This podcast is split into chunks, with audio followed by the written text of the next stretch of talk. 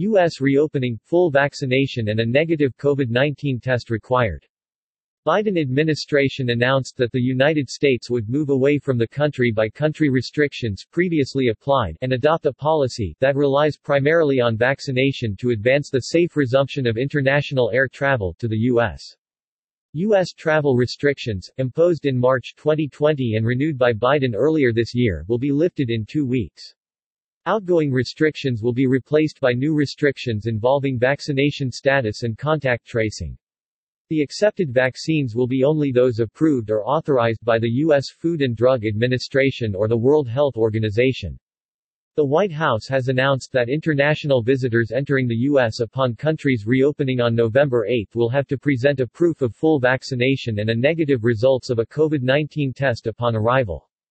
In a statement issued today, Biden administration announced that the United States would move away from the country-by-country restrictions previously applied and adopt a policy that relies primarily on vaccination to advance the safe resumption of international air travel to the U.S. U.S. COVID-19 travel restrictions, enacted in March 2020 and renewed earlier this year, will be lifted in two weeks, but will be replaced by new restrictions involving vaccination status and contact tracing. Only vaccines approved or authorized by the U.S. Food and Drug Administration or the World Health Organization will be acceptable from the foreigners wishing to enter the United States. Air carriers will be required to verify passengers' proof of vaccination against coronavirus and provide their contact information to U.S. federal authorities. Even fully vaccinated foreign visitors will still have to submit a negative COVID-19 test taken in the final three days before their flight. Foreign travelers without proof of full COVID-19 vaccination will have to present a same-day negative test, according to U.S. officials.